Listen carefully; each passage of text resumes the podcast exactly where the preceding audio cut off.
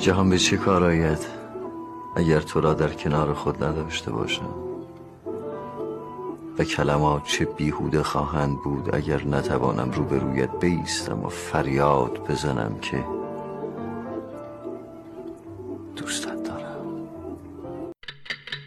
سلام به اپیزود پنجم رادیو خوش اومدید همچنان به مضمون عشق در ادبیات می‌پردازیم در این قسمت قرار بخشهایی از نمایشنامه خرد جنایت های زن شوهری اثر اریک مانوئل اشمیت رو بشنویم و درباره اون حرف بزنیم. این نمایشنامه درباره زن و شوهری به نام ژیل و لیزا.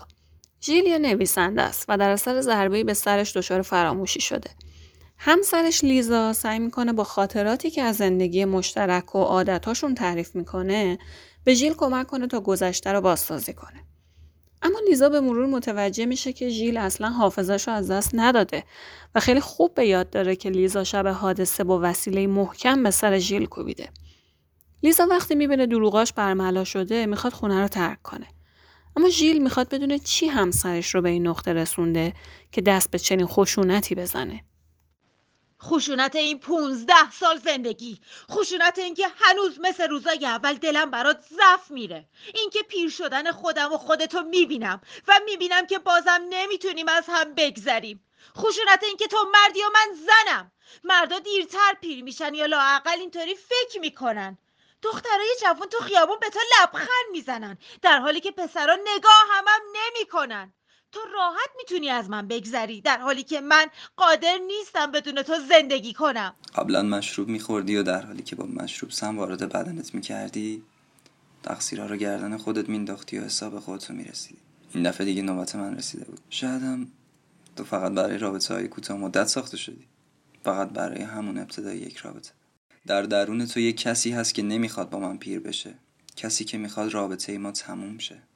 برای چی ادامه بدی؟ عشق و علاقه؟ اولش منو به همه ترجیح می‌دادی آیا هنوزم منو ترجیح میدی؟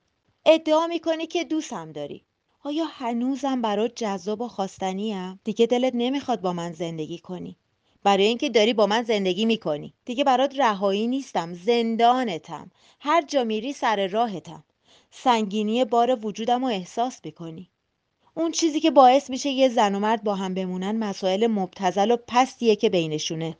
به خاطر منافع، ترس از تغییر، وحشت پیری، ترس از تنهایی. سست میشن، تحلیل میرن. حتی فکرش هم نمی‌کنن که یه کاری بکنن تا زندگیشون عوض بشه.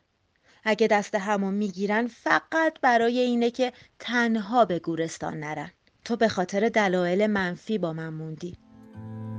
معنی خستگی معنی کهنگی معنی دلتنگی بیهودگی. در ادامه لیزا برای ژیل توضیح میده که اون شب خاص به خاطر مصرف زیاد الکل این فکر در اون تقویت شده که ژیل قصد داره ترکش کنه. و انقدر عصبانی میشه که وقتی ژیل می‌رسه خونه از پشت بهش حمله می‌کنه. اما ژیل دست روی نقطه اصلی حساسیت لیزا می‌ذاره و از اون می‌پرسه فکر کردی با زن دیگه ای هستم؟ لیزا سعی می‌کنه خودشو بی تفاوت نشون بده و زیر بار نره که احساس حسادت می‌کنه.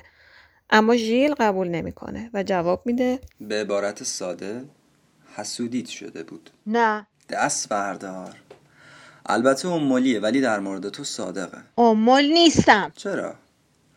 در اجتماع ادعا می‌کنی که روشن فکری ولی در حقیقت حتی فکر این رو که به زن دیگه دست بزنم نمی‌تونی قبول کنی خب معلومه این مزخرفاتیه که آدم توی مهمونی ها وقتی دیس غذا رو به هم تعارف می‌کنن سر هم می‌کنه که مثلا جالب به نظر بیاد پس معتقد به آزادی نیستی؟ نه در این صورت زن و شوهر آزادی نیستیم؟ فقط در حرف. خیلی هم مبهم. آخر غذا بین پنیر و قهوه. نه بقیه یه وقتا. موافق نیستم. منم با خودم موافق نیستم. برای اینکه یه مغز که ندارم دو تا دارم. یکی متجدد و مدرن اون یکی سنتی و عقب مونده. اون مدرنه به آزادیت احترام می‌ذاره. از گذشت و بزرگواریش سرمسته. با ظرافت از خودش شعور و درک نشون میده. اما اون یکی می‌خواد که فقط مال من باشی. حاضر نیست تو رو با کسی شریک بشه. با اولین زنگ تلفن ناشنا از جا میپره. با یه صورت حساب رستوران نامعلوم هزار جور فکر و خیال می‌کنه. با کوچکترین تغییر عطری تو هم میره. وقتی دوباره ورزش رو از سر می‌گیری یا لباس نو می‌خری نگران میشه. یه خزنده ای تای وجودمه با چشمای زرد و نافذ و همیشه هوشیار که هرگز آروم نمی‌گیره. حتی با کلاسای فشرده و 1500 سال تعلیم و تربیت نمی‌تونی از عشق این جنبه حیوانی و غریزیشو جدا کنی پس تا اینجای داستان متوجه شدیم که لیزا فکر می‌کنه دیگه برای همسرش جذاب نیست و ژیل داره بهش خیانت می‌کنه. اما این داستانیه که در ذهن خودش ساخته و با این افکار مدام خودش رو عذاب میده. اینکه لیزا فکر می‌کنه بین وجه مدرن و سنتیش گیر افتاده این سوالو پیش میاره که چقدر از خودش و پارتنرش شناخت داره.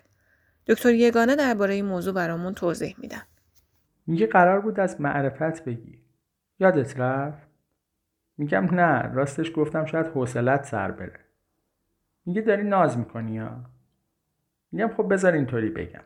ما به چه جور دوستی میگیم دوست با معرفت؟ معمولا آدمی که بیشتر حاضره توی رابطه به هر شکلی هزینه کنه. اما راستش برداشت من از معرفت یه مقدار متفاوته اولین چیزی که معلومه اینه که ریشه معرفت از عرفه از شناخت. توی نگاه من معرفت تو رابطه سه تا مرحله داره. اول اینکه هر دو طرف نسبت به هم شناخت عمیق داشته باشن. نسبت به نظام ذهنی همدیگه احساساتشون ضعف و قوتاشون و خلاصه هر چیزی که بشه درکش کرد. دوم اینکه همدیگر رو بپذیرن. البته این اصلا به این معنا نیستش که الزاما هر چیزی رو که توی دیگری می‌بینن دوست داشته باشن. بلکه به این معنی که می‌دونن این هست. و سوم اینکه میل داشته باشن به شناخت بیشتر. حالا یه ذره دقت کن بهش. این اصلا چیزی نیستش که بشه به دستش بیاری. این یه جریان زیستنیه. باید زندگیش بکنی. معرفت در واقع یه قله نیست که بهش برسی و بعد بگی تموم شد و تونستم تمام امتحانات رابطه رو پاس بکنم. در واقع معرفت یه شیوه نگاهه یه اتفاقی که توی زندگی روزمره میفته کاملا روزمره. تو همسرتو می‌بینی رفیقتو می‌بینی چیزی ازش می‌بینی که دوست داری چیزی ازش می‌بینی که دوست نداری ولی بازم میل داری که بیشتر ببینیش بیشتر بشناسیش. یه تفاوت عمیق بین معرفت و عشق وجود داره. عشقی که قبلا می‌گفتیم. انگار معرفت ته نداره. در حالی که حداقل اون چیزی که ما به عنوان عشق ازش حرف زدیم یه تاریخ انقضا داشت. جان گاتمن روانشناس آمریکایی یکی از بزرگترین پژوهشگران حوزه روابط زوجه اون که بیش از یکصد مقاله علمی در نشریات مختلف به چاپ رسونده بیشتر شهرت خودش رو به خاطر تحقیقات طولانی مدتی داره که در انیستیتوی ازدواج سیاتل انجام داده. تحقیقاتی که برخی از اونها به طرزی باور نکردنی باورهای سنتی ما رو از رابطه به چالش می‌کشه.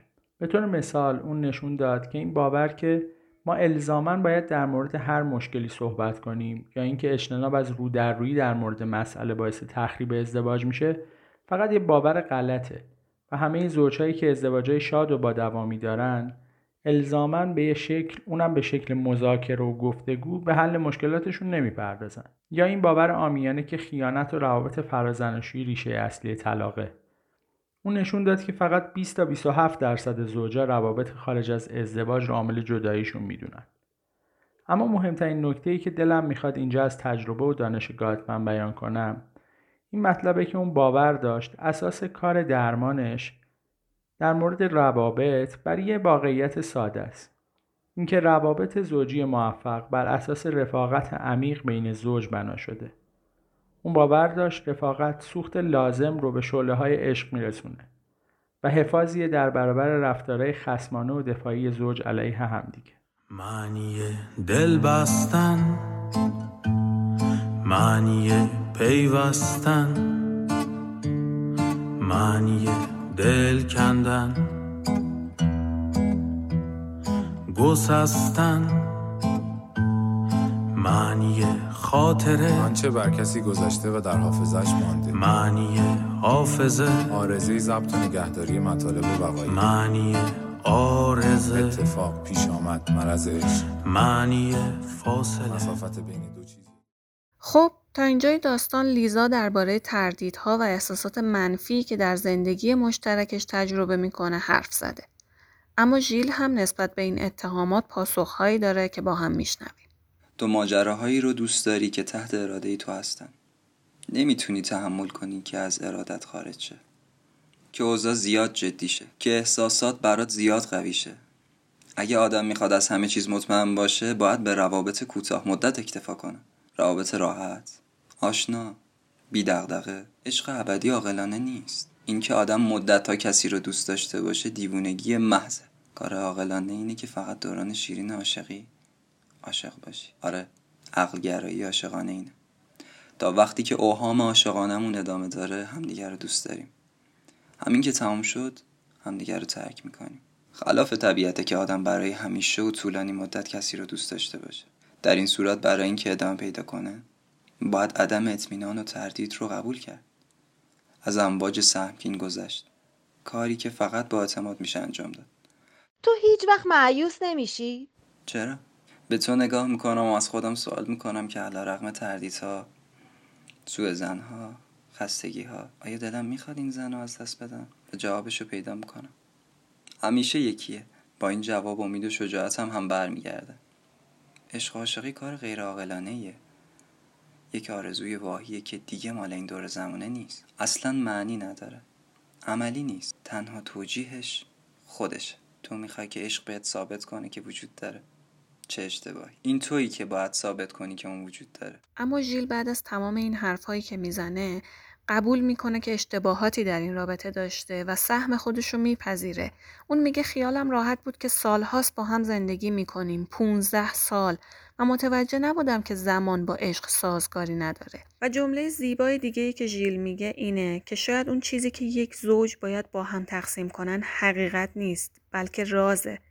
راز این که برای همدیگه جذابن. راز این که همدیگه رو می‌خوان و این خواستن تموم شدنی نیست. رفیق تو مرا خوب می‌شناسی. تو مرا بیش از آنکه بدانم زیسته ای من تو را خوب می‌شناسم. من تو را بیش از آنکه بدانی نگریستم. در تمام این چند هزار و اندی روز که بودنم به طعم ظهور و عطر حضورت آمیخته است خاطرم نیست که به جز انگشت شمار قرارهای همان ابتدا آن هم نه برای پایبند کردنت که برای استحکام عهدمان قولی از تو گرفته باشم.